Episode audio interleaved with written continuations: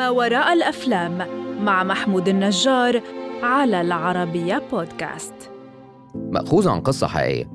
طفل عمره 14 سنة هيتحكم عليه بالإعدام بالكرسي الكهربائي وبعد محاكمته ب 70 سنة هتثبت براءته. بس مش ده اللي بيحكي عنه الفيلم. الفيلم بيحكي عن معجزة. فأهلا بيك في حلقة جديدة من بودكاست ما وراء الأفلام والنهاردة هنحكي عن ما وراء The Green Mile فيلم The Green Mile واحد من أكتر الأفلام الهوليوودية المثيرة للصدمة. وكل واحد بيشوفه بشكل مختلف. بس الأكيد إنك هتعيط في مرحلة ما ومشهد ما خاصة إن الفيلم مبني عن قصة حقيقية. خليني أحكي لك أكتر. القصة الحقيقية بتحكي عن طفل أسود اسمه جورج عنده 14 سنة وتم اتهامه باغتصاب وقتل طفلتين بيتي اللي عندها 11 سنة وماري اللي عندها 7 سنين والجثث لقوها جنب بيت جورج. في الوقت ده أعضاء هيئة المحلفين كلهم كانوا من البيض والمحاكمة استمرت لمدة ساعتين بس. وبعد 10 دقايق أعلنوا حكم الإعدام. 10 دقايق بس كانوا مقررين فيها نهاية حياة جورج. خلال 81 يوم قبل الإعدام اتمنع جورج إن يشوف أهله أو يستقبل أي حاجة منهم واتحبس في زنزانة انفرادية على بعد 80 كيلومتر من مدينته. وتم صعقه بالكهرباء بجهد 5380 فولت في الراس. بعد 70 سنة أثبت قاضي في ساوث كارولاينا براءته أخيرا. وقال إن وزن الحديدة اللي اتقتلت بيها البنتين أكتر من 19 كيلو جرام فمستحيل إن جورج يكون قادر على رفعها أو ضربها بقوة كافية لدرجة قتل شخصين. وإن حكم الإعدام كان اضطهاد لجورج لكونه طفل أسود فرموا اللوم عليه وده فعلا اللي حصل. بعدها بسنتين جه ستيفن كينج واستوحى من القضية دي تأليف كتابه The Green Mile وفي سنة 1999 جه المخرج فرانك دارابونت نقل الفيلم لدور العرض والفيلم بطولة توم هانكس ومايكل كلارك دانكن. بس أحداث الفيلم اللي أخرجه فرانك ما كانتش زي القصة الأصلية ولا الكتاب. وضاف حبكة وجزء خيالي زود من القصة قوة وتأثير لدرجة إن الفيلم ثلاث ساعات هيعدوا عليك وأنت متأثر جدا ومنتبه لحد النهاية. الفيلم بيبدأ ببول قائد حرس أشهر سجن لتنفيذ حكم الإعدام واللي هتشوفه بيبدأ بسرد قصته الغريبة على واحدة في دار المسنين اللي بول بيقضي فيها الباقي من عمره. بيحكي بول إن سنة 1935 وصل للسجن بتاعه متهم ومحكوم عليه بالإعدام اسمه جون كوفي. جون كان أسمر البشرة. ومتهم باغتصاب وقتل بنتين صغيرين. لكن الغريب إن جون كان مسالم جدا من أول لحظة ليه في السجن. على الرغم من ضخامة جسمه بس دخل السجن بهدوء. ما عملش شغب على عكس المساجين التانيين اللي لما بيكونوا منقولين من سجن لسجن جديد بيعملوا كده. جون كان هادي لدرجة خلت هدوءه يطغي على باقي المساجين. جون كان عنده معجزة وهي إنه بيحس بألام الناس ويقدر يخلصهم من الألم اللي حاسين بيه. في بداية معرفة جون ببول كان بول بيعاني من تعب شديد جدا. وساعده جون يتخلص منه. ومن وقتها بدأ بول يتقرب لجون علشان يعرفه أكتر ويفهم إزاي ده حصل. بول ما كانش مستوعب اللي حصل ولا كان فاهم ده حصل إزاي بالشكل ده. بس لما بيرسي شرير الفيلم قتل فار جون ساعده يتعافى ويفضل حي. وقتها بول اتأكد من معجزة جون وإنه فعلا قادر إنه يشفي أي حد. بس كان مستغرب جدا إزاي حد مسالم بالشكل ده قادر على اغتصاب بنتين وقتلهم لدرجة إنه قال I just can't see God putting a gift like that in the hands of a man who would kill a child. أنا مستحيل أصدق إن ربنا يحط معجزة زي دي في إيد قاتل لطفل.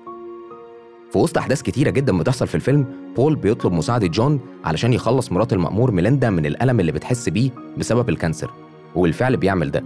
ولما راح قابلها بعد ما هربوه من السجن قالت له I dreamed of you. I dreamed you were wandering in the dark, and so was I. We found each other. We found each other in the dark. أنا حلمت بيك حلمت إنك ماشي في الضلمة وأنا كمان وبعدين لقينا بعض ميليندا كانت حاسة إن جون أكتر شخص مظلوم وما كانتش مصدقة برضه إنه مجرم وعلى الرغم إنه ساعدها محدش قدر يساعده وقال لها There's lots of people here who hate me. Lots. I can feel it. It's like bees stinging me. أنا حاسس إني مكروه حاسس بالتعب أي إنسان طبيعي مش هيستحمل لو بيسمع هموم اللي حواليه جون ما كانش طبيعي وما كانش بيسمع الهموم.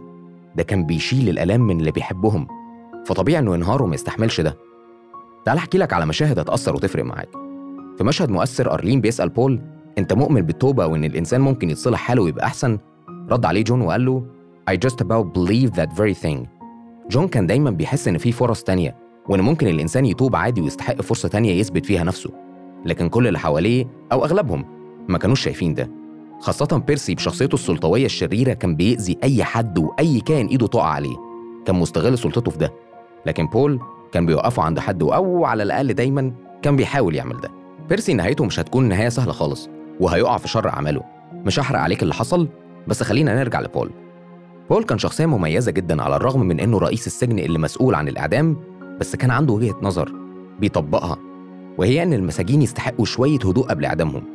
يستحقوا يقضوا أيامهم الأخيرة بشكل كريم علشان كده كان بيعامل المساجين باحترام وبيشفق عليهم وبيدي لكل شخص فرصته في الوداع بسبب شخصية بول وطيبة قلبه جون كان واثق فيه جدا وكان قريب ليه فعلا لدرجة إن لما جه وقت النوم في أول يوم لجون في السجن كان بول بيقفل النور جون قال له Do you leave a light after bedtime?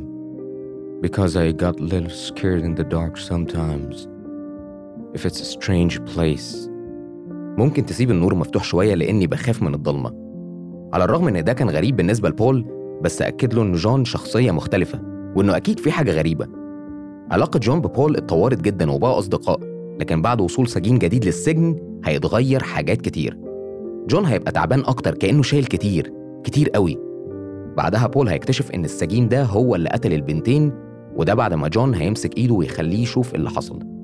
بول هيكتشف إن جون كان بيحاول يساعد البنتين وينقذهم وقتها لكنه فشل وأهل القرية وصلوا وجون هدومه كلها دم وحاضن البنتين وبيعيط في النهاية وقت تنفيذ حكم الإعدام على جون ولما جه الوقت اللي هيغطوا فيه وشه قال جون Please, boss, don't put that thing over my face.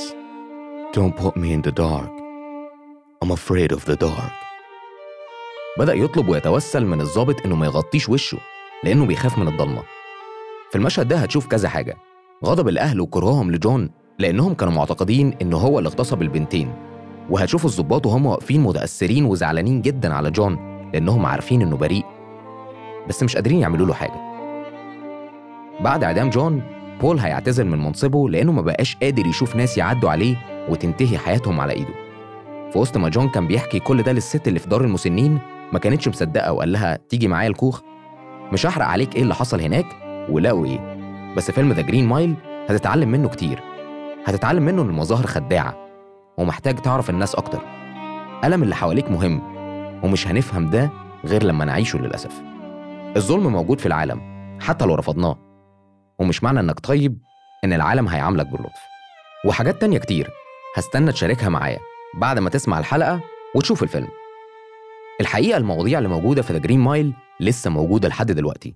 فكرة العنصرية ضد السود ما زالت قائمة وأبطال الفيلم قدموا شخصيات مكتوبة كويس جدا واتنفذت بشكل رائع. لو بتسأل يا ترى هل بعد كل العظمة دي الفيلم أخد جوائز ولا لأ؟ فخليني أقول لك إن الفيلم اترشح جايزة الأوسكار لأفضل ممثل مساعد لمايكل كلارك دانكن. جايزة الأوسكار لأفضل فيلم في السنة جايزة الأوسكار لأفضل موسيقى جايزة الأوسكار لأفضل نص سينمائي في السنة. فيلم The Green Mile من الأفلام اللي هتاخدك ل mood مختلف. هتتعاطف أحيانا وهتعيط في أوقات تانية بس الأكيد إنك هتقضي ثلاث ساعات مستحيل تنسى تفاصيلهم. شوف فيلم The Green Mile دلوقتي وشاركني. شفته من أي منظور ويا ترى أثر فيك لحد فين. واستناني الحلقة اللي جاية. أنا محمود النجار في بودكاست ما وراء الأفلام المقدم من العربية بودكاست علشان نشوف فيلم جديد بمنظور مختلف. منظور ما وراء الأفلام.